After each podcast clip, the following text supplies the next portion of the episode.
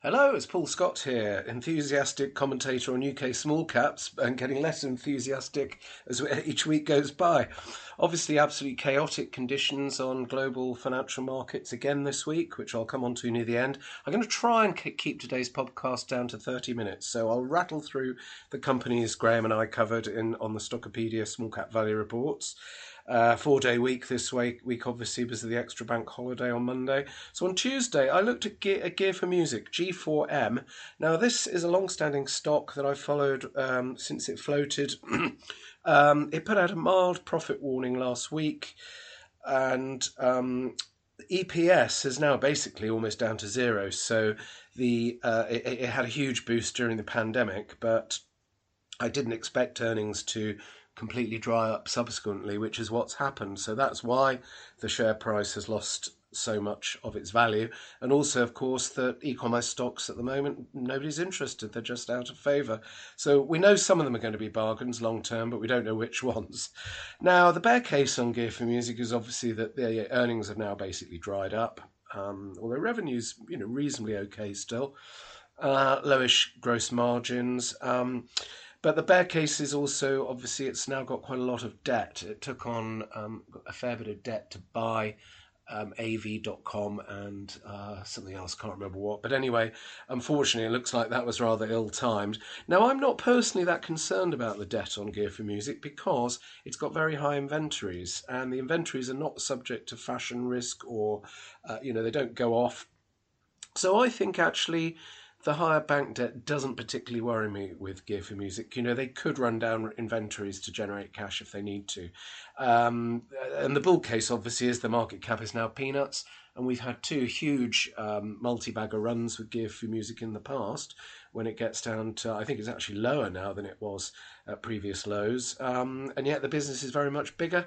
And uh, I think I think Gear4music looks interesting again. So that's on my watch list as something I'll probably be buying back into at some point in the future. I'm building up a list of buys at the moment. I'm not actually putting pushing the button on that uh, just yet. I think now's the time to be doing the research, coming up with all the ideas, so you can, you can act fast when it looks like a genuine turning point in the markets is happening.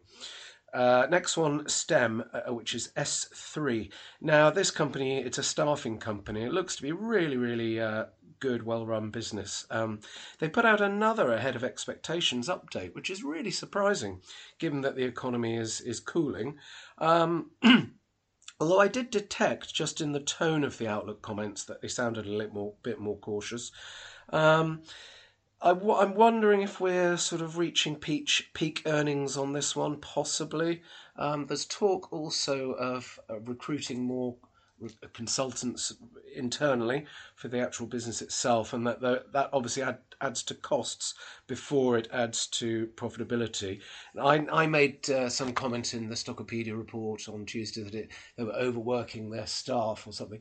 As I as I was writing it, I thought mm, that's probably not the right phrase, but I couldn't think of anything better. Anyway, an advisor contacted me and said I, would got the wrong end of the stick and that they weren't overworked. They were just um, anticipating the additional costs of beefing up their, their headcount ahead of the new hires generating revenues. So happy to clarify on that point, which I did in Tuesday's report. I went back and amended it because, you know, I'm perfectly happy to have a right for companies to have a right to reply if they think I've said something um, unfair or inaccurate. You know, more than happy to set the record straight.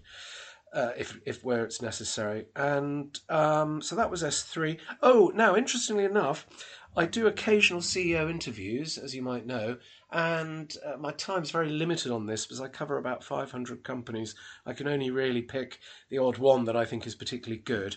So I approach companies if I want to interview them, and I don't charge anything because I take the view you can't be independent if you're charging. Although I accept, you know, the, the, the PR people have to have to earn a crust and you know, I think particularly PI World, for example, are very, very good. Yes, they charge a fee to cover their professional production costs, and they are professionals. You can see that. Well, I know them. I know them well, so I know they're professionals, and um, you know, and I think they still manage to to to retain an independent uh, approach. So hats off to PI World, and of course, similar I think with with Mello as well. Um, now, what are we saying? Oh, yes. So I'm going to be interviewing um, SThree in about uh, a week or two. So I'm looking forward to doing that. Um, so I'll flag up when I've published the audio of that conversation. So between now and then, I've just got to try and think of something intelligent to ask the CEO. okay. I mean, the other thing I like with SThree is it's got a particularly good, strong balance sheet, and it's got a nice dividend yield, and it's on a, a reasonable PE rating. So I like that stock. I don't have any personally, but it's on my to buy list for at some point in the future for when things stabilise. Graham on, on Tuesday looked at Jarvis Securities. Uh, and uh, the vouchers company called Appreciate, which was in line, and Eve Sleep. Now, Eve Sleep, EVE, uh, it's game over. Basically, it's finished. So they said they're going to run out of cash in October. Um, they can't get a placing away. So it's worth nothing. That one's finished, so let's forget about it. Unless some nutter comes in and buys it to do as a, to use as a cash shell or something. But um, yeah, the equity's worth nothing with Eve Sleep, I'm afraid, as things are looking now. On Wednesday, um, now, interesting one, Zoo. I think it's Zoo Digital, Z O O. Now, I've followed this one for donkey's years, always been very skeptical because it's never generated proper profits or cash flows. It always quotes EBITDA. Um, but we think, both Graham and I think, this has reached an inflection point. It's certainly looking as if it has. At Zoo, the revenue growth was stunning. It was nearly 100%. And at that point, you are starting to see some operational gearing, although the gross margins are not really that big. Um, And so, yeah, we think that one's clearly turned a corner now, and the share price has been pretty buoyant because people have latched onto that. I think the only caveat on Zoo is that I think it is dependent on this streaming boom in, in streaming services continuing, um, which is a little bit of a question mark. But for the for for the time being, anyway, Zoo Digital, yeah, looks looks pretty good to me. Uh, Moonpig, M O O N, I looked at now. I'm quite sceptical on Moonpig. I think it's it generates very nice margins, but the EBITDA figure is nonsense. I, I went through the numbers and worked out that uh, uh you know um, when you take into account tax and interest payments, because it's got a fair bit of debt, and uh, uh, development spend that they capitalise, actually the free cash flow is only about half of EBITDA. And I think it's taken on way too much debt. It's bought um, an experiences company, a bit something a bit like Red Letter Days, I think, where you can treat somebody to a day out in a hot air balloon or driving a, fast car or something. I think they've overpaid for that acquisition.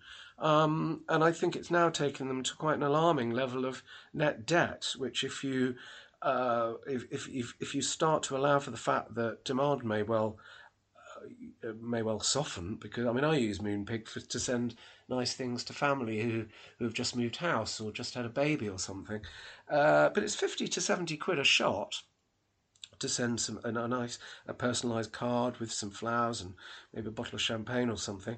Well, that's the type of thing you know. I mean, that's the ultimate discretionary spend, isn't it? Where you might have to say, well, actually, um, I'm going to have to cut back on that sort of thing.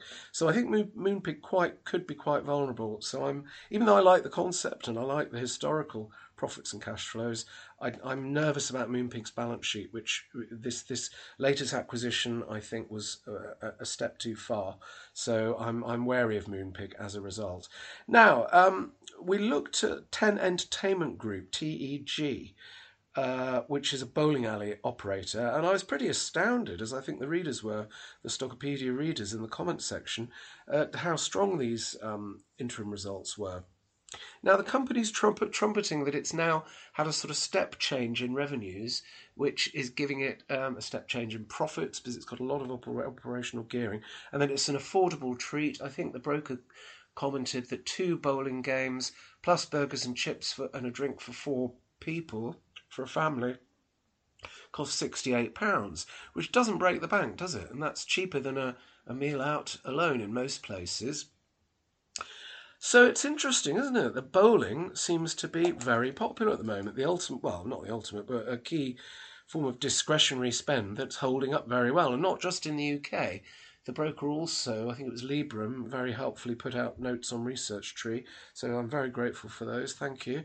Um, they also pointed out that there was a similar trend going on in America, uh, where bowling is, is is is popular at the moment. Now, whilst I accept all that and that, that the shares look really, really cheap and it's probably heading to beat the full year numbers because they look quite modestly set, uh, I do the just question though whether this new normal really is a new normal. We, we don't know yet. I think there's probably still pent up demand, which might last for, for quite some time, but I'm just a bit cautious about declaring that uh, or going along with the company's declaration that it's reached a new normal high level of revenue and profits. I think the jury's out on that. We'll have to wait and see. But it certainly looks for now like a business that's performing extremely well. That's TEG. Next, I looked at Wand, WANdisco. Now, this is as far as you can get from a value share. It's just, just, just burning huge amounts of cash each year, absolutely nowhere near profitability. But something interesting is happening there. The share price keeps going up and they keep winning big contracts. Now, they've really won a lot of new, big new contracts this year, but it's all with one client. Uh, a global top 10 telecoms company. Now, I suppose the bull case here is they're actually proving up that this software maybe is uh, as groundbreaking as they've always claimed. I mean, the counter argument was, well, if hardly anyone's using it, so if it's such groundbreaking software, how does everyone else manage without it? But the fact that they've now obviously reached, uh, WANdisco has really reached a breakthrough with this global telecoms company, but it didn't say how long the con- contracts were for. It gave the total dollar value of the contracts, but that's obviously going to be spread over X number of years, but we weren't told what X was. And it is only one client, but what a, what a good reference client that is. So I think WANdisco, for gamblers and for people who properly understand the sector, uh, it looks quite interesting, but it's certainly nowhere near a value share. Next, I looked at Cambridge Cognition, COG, which I hold. I thought the interim results showed good growth, very good order book, lots of positive signs, but no profits. Now, okay, you could say it's very, very small. It's a growth company, they're building it up. Uh, I, I, was a little bit disappointed with just a break even result. I was hoping for a bit better. But, you know, they're at that stage where they're just reinvesting um, the profits in, in growth. Uh, there's an argument for that. People don't tend to like that quite so much in bear markets. In bull markets, they lap it up. So anyway, Cambridge Cognition, it's it's got good structural long-term drivers behind it. Uh, it's got plenty of cash in the bank, so uh, it's just a long-term hold. But I, I, I don't see anything particularly exciting to make me want to buy more right now. So that's just I'm just holding for the long term. We'll see what happens. Now, Graham on the small cap value reports looked at frontier developments and AB Dynamics. As usual, I don't want to speak for Graham, so see Wednesday's report for those. Now, Thursday. I started off by looking at Begbies Traynor, BEG. This is obviously a counter-cyclical share at the moment, which is why it's it's riding high. Uh, still looks reasonably priced, actually. It's trading in line with expectations. The main business is insolvency practitioners, which is very high margin, expert work, sort of uh, a cross between accountants and lawyers, and it really, really is highly technical. I've worked in a in a in, in Price Waterhouse's insolvency department for about a year. Um, 31 years ago. God, that makes me feel old. And it was fascinating the insights I got into insolvency work. It's fiendishly complex, basically, and that's why it's high margin. So anyway, they're they're obviously saying that things are looking good because for them because more and more companies are starting to go into administration. Uh, so yeah, Begbies are likely to have um, I would say, uh, uh, good good trading for, for several years. There's a lot of insolvency jobs um, drag on for, for, for a long time. So um, that's one part of the economy that's going to be uh, buoyant. FRP, FR Advisory, I think it's called FRP Advisory. That's the other listed insolvency practitioner. I notice its shares are also um, strong. Next, I looked at Hostmore interims. Now, this is the. I don't hold this one anymore. I only had a small position in the end, but I've I've capitulated on a, a whole bunch of stuff where I just had small positions in a spreadex account. You know, the losses were just killing me because they were geared four or five times, and I, I've so I, have given up on, on on the geared account. It just I should I should have done that six months ago or a year ago, but never mind. I can't change the past. So yeah, Hostmore. So I'm now looking at that saying, should I be buying back in? Well, the interim figures from Hostmore. This is this is the one that runs TGI Fridays on a on a franchise basis in the UK. Now, the interim figures looked okay, but um, I'm not so keen on the um, the outlook, uh, the current trading rather, which is like for likes against the pre-pandemic level, a minus 14%. Now, what really worries me about that, of course, is that restaurants are so highly geared. You've got a gross margin of on food and drink of 75 to 80%. So if you're down 14% like for like at the revenue line, that means your gross profit will be down about 10% like for like, but most of your overheads are fixed. This is the big problem. So this is where you get your operational gearing um, really biting you on the behind on the downside. And of course, operational gearing works beautifully uh, in in the boom times. So really, it's a question now of whether Hostmore can survive. Um, now. I am concerned also about the, the level of bank debt, which is just too high, I think, given that um, uh, you know the business is now looking to probably be, I think it's now operating at a small loss.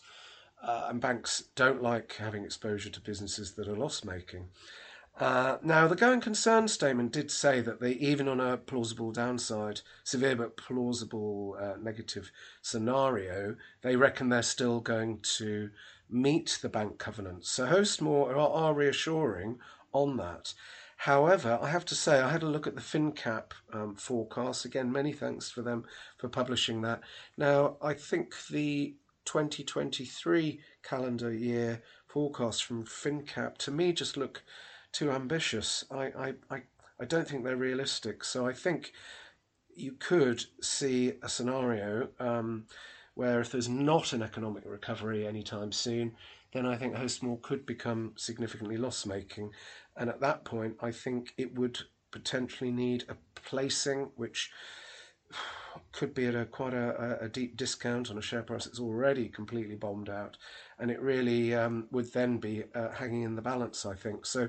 I could see a downside scenario with Hostmore that looks pretty grim actually, and for that reason, I'm I'm going to sit on the sidelines for now. Um, I think the upside case is obviously if it gets through and if the economy starts improving due to the economic stimulus announced in the mini budget last week, then Hostmore could see trading start to improve. And, you know, from this level, you could have a multi bagger. So I could see it. I think there's a wide range of potential outcomes for Hostmore from very grim to really very good. And I haven't yet really worked out which I think is the most likely. So I'm somewhere in the middle on that one. But I'll certainly continue watching it. And obviously, again, profuse apologies for me getting this one horribly wrong. I mean, the facts have just changed, though. I mean, a year ago, uh, the facts looked very, very positive, I thought. You know, you went through the numbers and you thought, well, this thing's very cash generative. Um, it's got a nice popular format uh, you know, everything seemed to be quite rosy when they demerged it. I mean, some people are saying, oh, typical private equity, you know, never buy anything they're selling. But that's not actually right because it was demerger from Electra private equity. It wasn't a, sale of the company.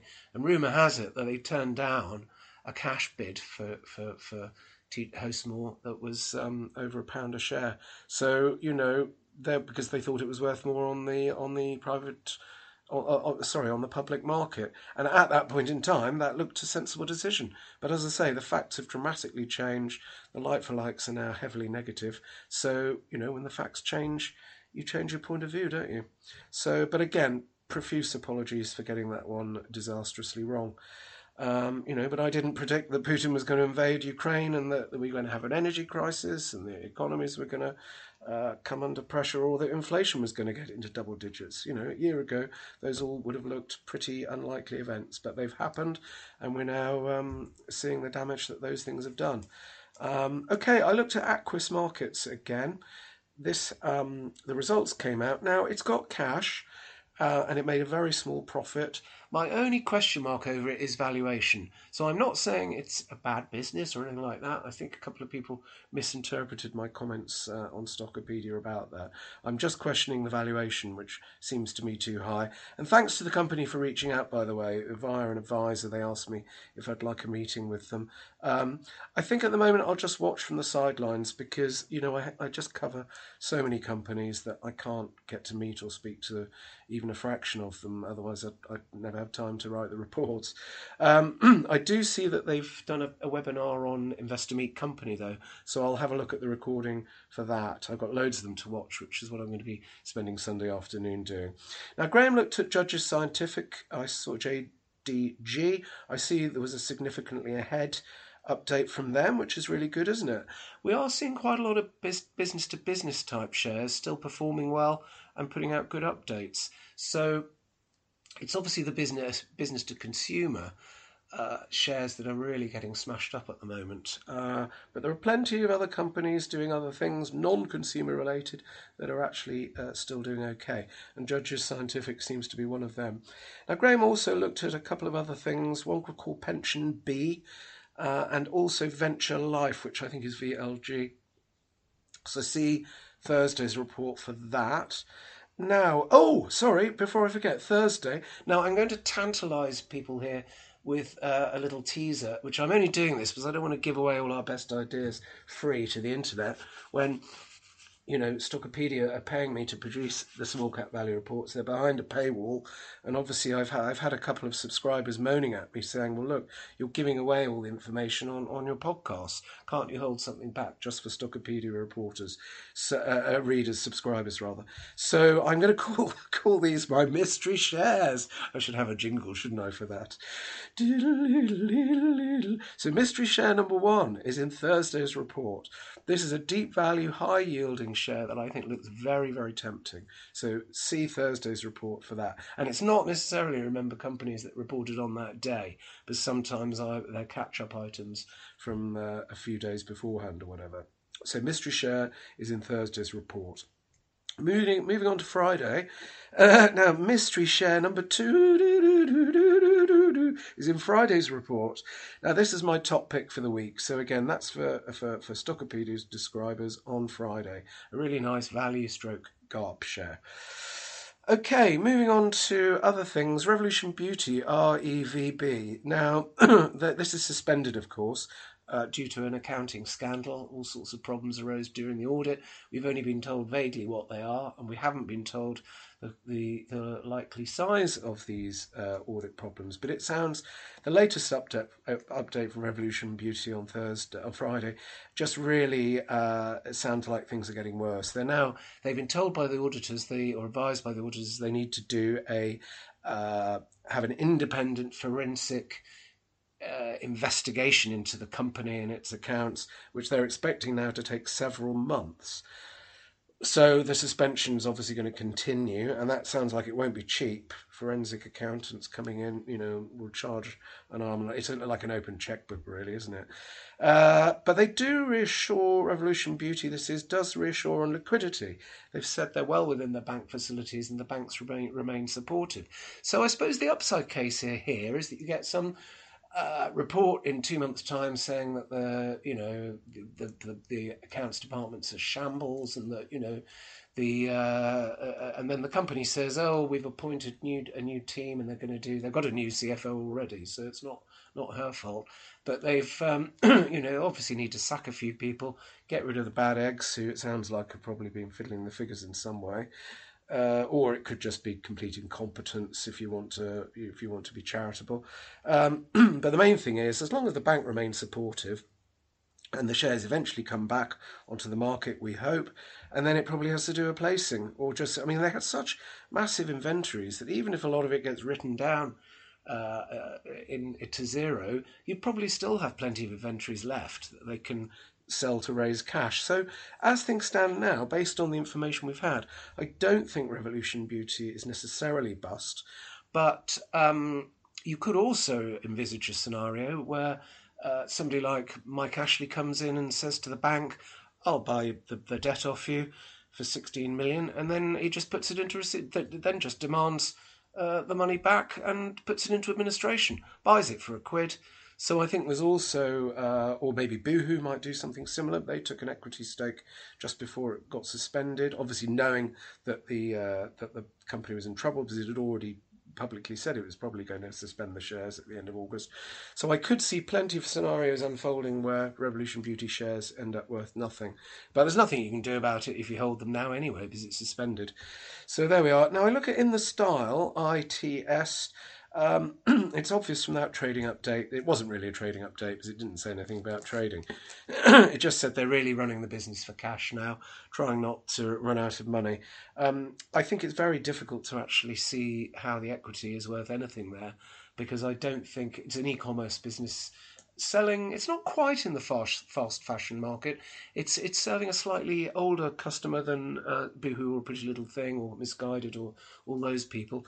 So so for example, one of um, in the styles uh, influences is the delightful Stacey Solomon. Who I think is uh, a great laugh and great fun. So now, obviously, she's not going to command the same sort of uh, fees as some of the uh, some of the people like Kim Kardashian, I, think Boohoo is paying money to uh, pretend that its products are uh, are very uh, eco-friendly. And um, anyway, so but so I, in the style does have a bit of point of difference, but I really struggle to see how the equity is worth anything as to, as things stand now. Although supply chains with the Far East are easing, and um, this means that for a lot of these companies, margins could actually start to improve. So who knows? I don't know. But to me, in the style. I don't really see that that's a particularly viable business, and I don't think, for example, it'll, it's likely to ever pay any dividends. So if you're not going to get any dividends from the shares, are they really worth anything? Hmm, I don't think so. Probably not. Now, I looked at Works, the Works, W R K S. Now, this has split opinion in the investor community. Now, there's no doubt the figures were really good. They just published numbers, I think it was for April 22 year end. But, and that caused a huge increase in the share price. I think it was up about 35% on a day when global markets were absolutely crashing.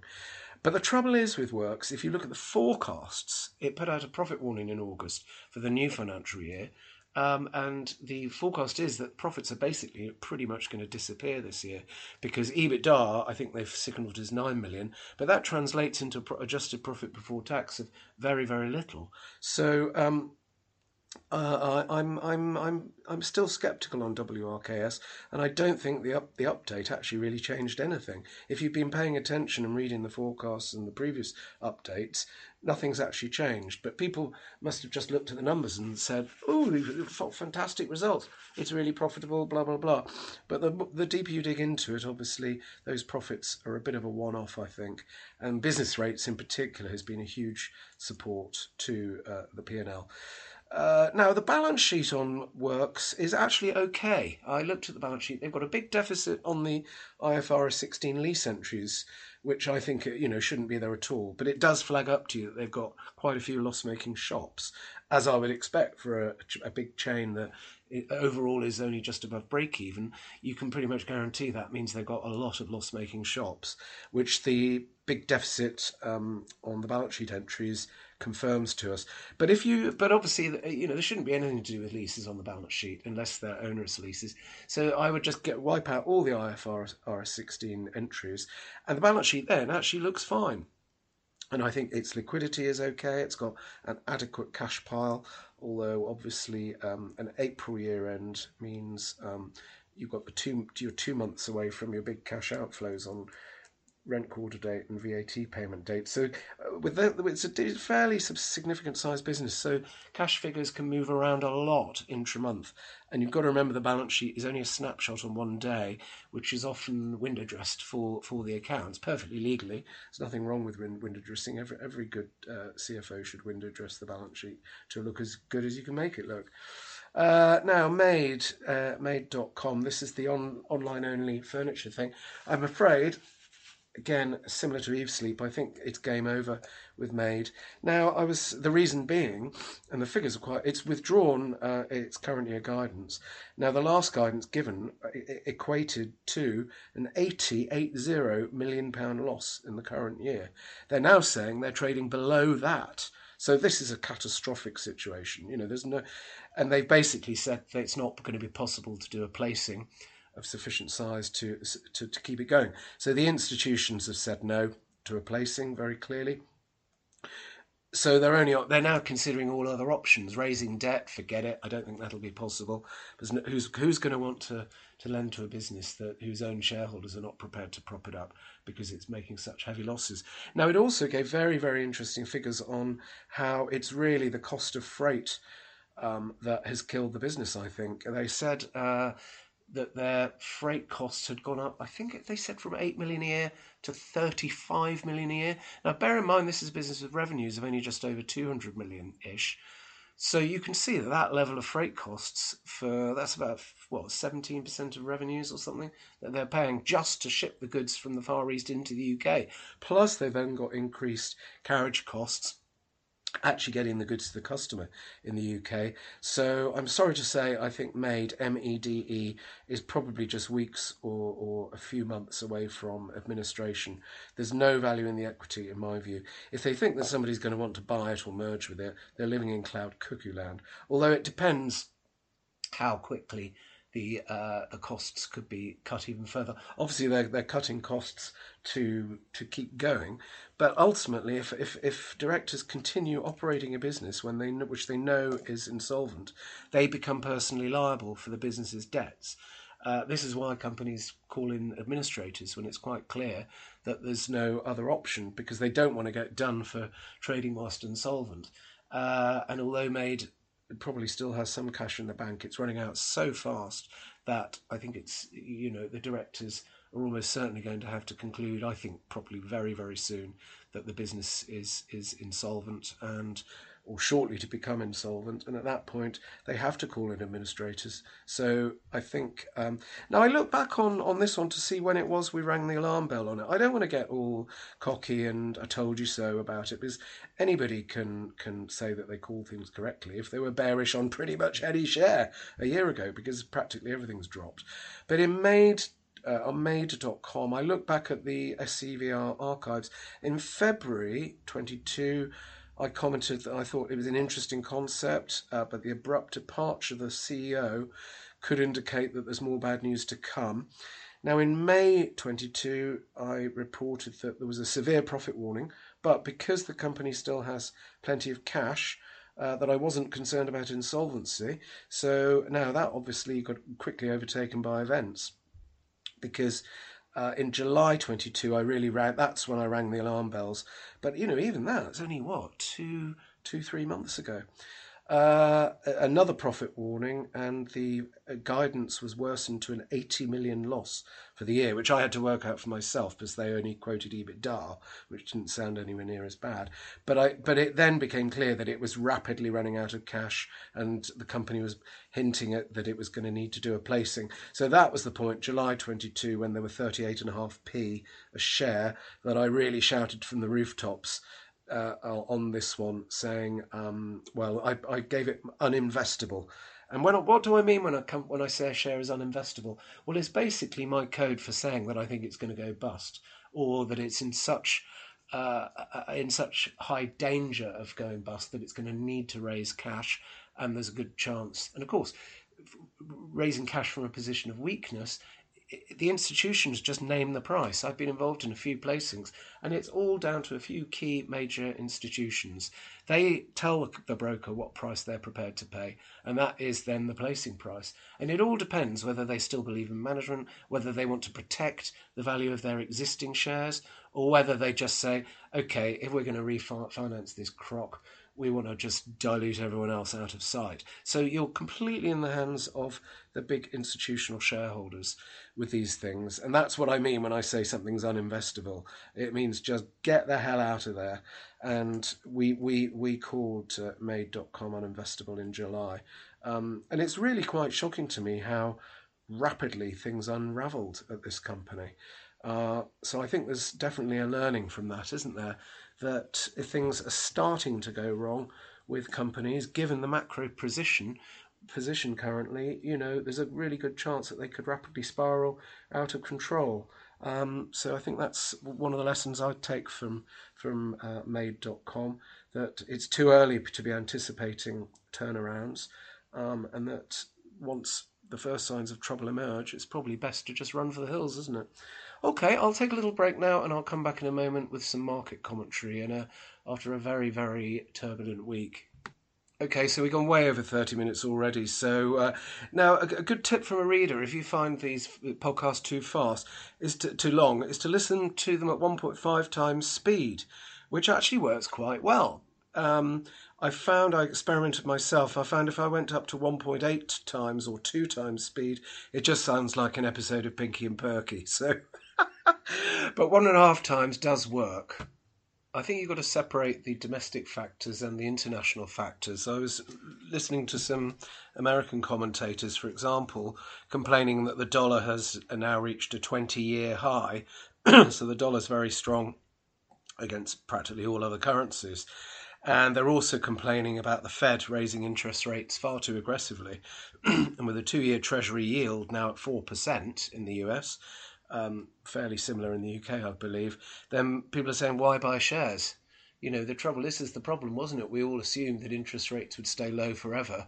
Well, um, the Fed currently seems to be uh, in a sort of a headlong dash to display its machismo by uh, raising interest rates aggressively. And I think it's becoming more clear by the day that this is a, a big policy error and it's causing chaos in forex markets as well, of course. So um, now the Japanese intervened to support the yen for the first time since 1998 uh, last week, this week just gone. So there are big international factors going on here. So I think you've got to remember that rather than blaming everything on on um, the UK mini budget. Although obviously that that dropped sterling sharply on Friday by about five percent, so that certainly hasn't helped. But bear in mind, um, over ninety percent of the flows within forex markets are speculators. So when they talk about market sentiment, you you are these things are being ju- judged by speculators. That's why they're so volatile. Um, I read somewhere only about three percent of trades on forex markets actually relate to uh, the sale and purchasing of goods and services. Then you've got investment flows, but the vast bulk of it is is is speculative. That's why you get these sort of zigzag movements on currencies, don't you? Because of uh, dollar strength, I tend to look at the exchange rate between the pound and the euro for a better indication of how things are going. And a pound is currently one euro twelve. Now, in the last what is it since two thousand and nine, when there was a big depreciation of sterling, uh, the dollar euro uh, sorry pound to the euro has traded in a range of between 107 to 120 so we're currently pretty much in the middle of that range, slightly below it. There've been two periods where it went where the pound was much stronger, but it then came back down again. So I don't think there's any particular cause for alarm on sterling at the moment, but it's certainly uh, a bit worrying, isn't it? So we'll see what happens on that. Now, the mini budget, I took notes as Kwasi Kwarteng was speaking, and then I published those uh, immediately on Stockopedia. So we were one of the first places to report on it. Now, personally, obviously, I'm right of centre on uh, of uh, on my politics, but um, I think I'm more. you know, nobody's interested in the politics of it. We're looking at the economics of it. To me, uh, I think a lot of what they're doing just looks completely sensible. The energy support package is exactly what I was calling for here uh, over the last several months. That you have to cut the energy bills at source, and that way you stop inflation turning into a hyperinflation. So, what they've done on that is undoubtedly the best way to do it. Now, I've got an interesting point on this actually, because I follow wholesale electricity and gas prices every day, and the uh, per kilowatt hour electricity wholesale is currently just over 40 pence. Now, I got a, a, a, an email bill from Shell Energy, who, who took over the uh, company that I got my 100% renewable electricity from, who went bust. I think they were called Blue Planet. Well, anyway, the uh, rate then that they moved all the, the, the, Blue Planet customers to Shell without us having any say so in it. So it's not a proper market at all at the moment because you haven't got any choice about your, who your supplier is. Uh, so anyway, but the latest bill I've had from um, from Shell, which incorporates the current uplift to the maximum that it's going to get to for two years, they're charging me just over 40 pence per kilowatt hour. Now, the point I want to make on that is that that, that approximates to what the current wholesale price is. So, therefore, I imagine, I've not read this anywhere, but it's just deduction on my part, if the wholesale cost of electricity uh, remains at sort of 40 pence or less, then that could mean that the government cap, for households anyway, could end up co- costing very, very little, if anything. Um, I don't know what uh, it's effectively a cost plus arrangement now, I suppose, isn't it, with electricity providers? So I don't know what the cost plus element is. What would that be? I don't know. Maybe ten percent, twenty percent. I don't know. So. Um, you know, we have to watch these things. We it could fan out in a whole range of different outcomes. That's the thing with everything at the moment, isn't it? But if uh, one of the one of the positive outcomes could be that the energy cap for households may not end up costing that much, actually. Um, but obviously, if we have another huge spike in energy costs, then it could cost a fortune. Um, I think Kwasi Kwarteng said it was going to. The estimated cost was sixty billion uh, for the next six months from October 22, which I think includes the um, the business support. I don't think that was just looking back on my notes here. I don't think that he specified whether that was households or business, or, but it's most likely to be both, I imagine. But he did then say after that six months, the costs would then come down because, of course, they're renegotiating. The government's renegotiating the the contracts with the electricity generators. So if that goes well, then the costs are not going to be linked to wholesale prices anymore, which is surely um, the outcome that we need. We need just a complete reform of this market, which is what they're trying to do. So there are, there are positive things there. I think as well, these so called unfunded tax cuts that the government are making are not actually tax cuts. Most of them are just cancellation of planned increases. If you remember, uh, Rishi Sunak came out with his bizarre package of measures to put corporation tax up from 19% to 25%, and with a hike on national insurance uh, and ease. Um, why he did that, I have no idea. I think it was completely the wrong point in the cycle to start tightening.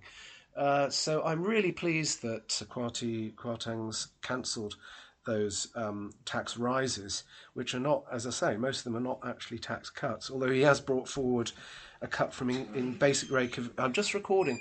He's he's um, he's he's brought forward the cut in income tax basic rate from 20% to 19% by a year. So that's going to hit people's pay packets positively uh, this April coming.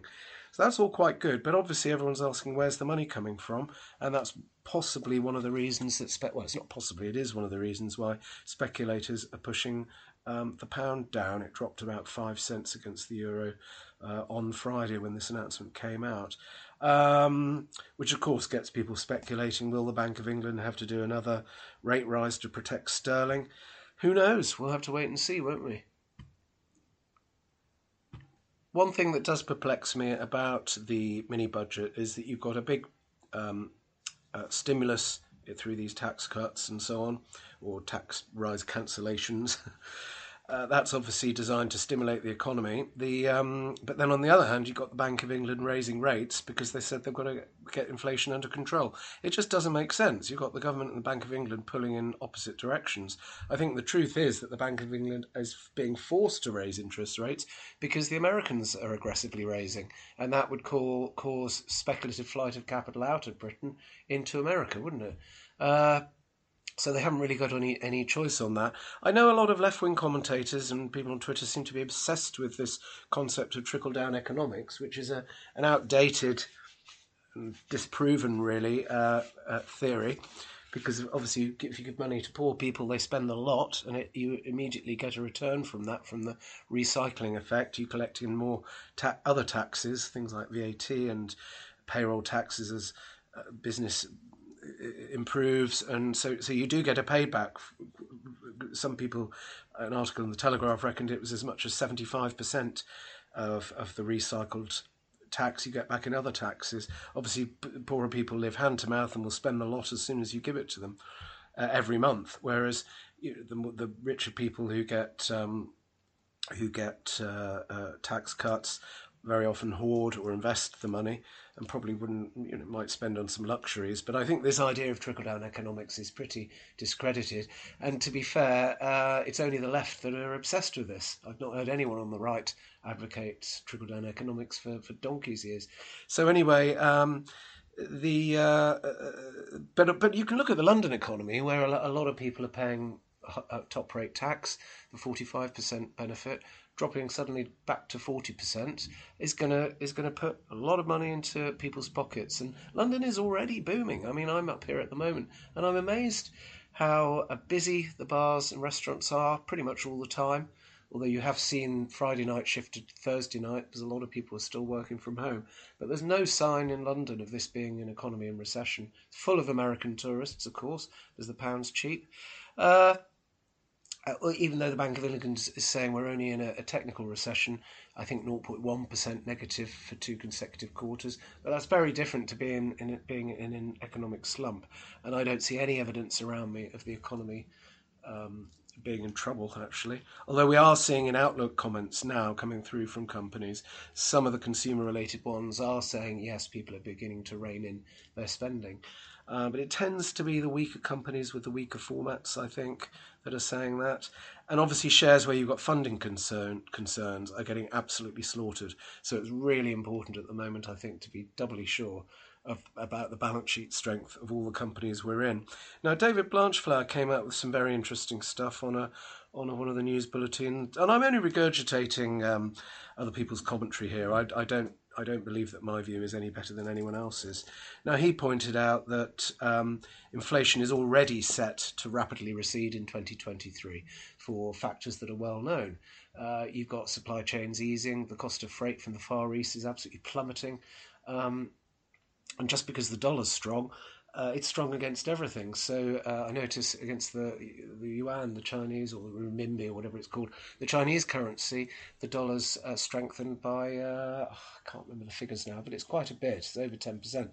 So therefore, the Chinese factories are going to convert into dollars, but the, the British buyers could negotiate a lower dollar price because the domestic producers' costs are in, are in are in Chinese currency. So it wouldn't necessarily then, when it's converted back to sterling, wouldn't necessarily be a substantially higher price.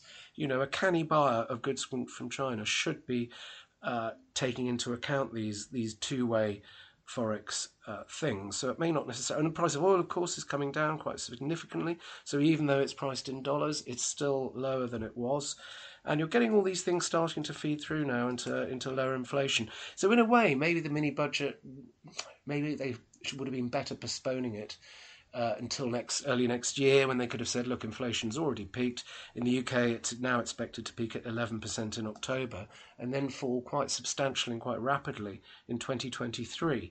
So, do you need interest rates to trigger a, a recession in order to deal with inflation that's already set to fall rapidly and considerably. It just doesn't make sense what the Fed is doing, and they're forcing everyone else to follow suit. Otherwise, your currency collapses if you don't follow uh, the Fed with higher interest rates. But anyway, David Blanchflower, they call him Danny Blanchflower, don't they, after some footballer, he was saying uh, he thinks the UK should be cutting interest rates.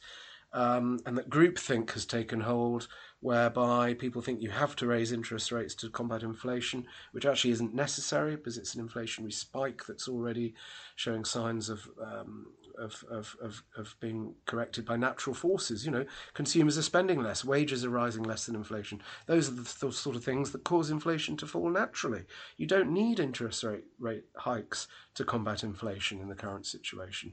Uh, I think he's right on that. Um, but look, who do I know? People say, oh, don't the experts know more than you, Paul. And I think, well, tell that to people who've studied the Fed for, for, for decades. Know, policy mistakes is their normal mode, mode, mode of modus operandi. And the, the truth is, is within eco- economics, it's guessworks.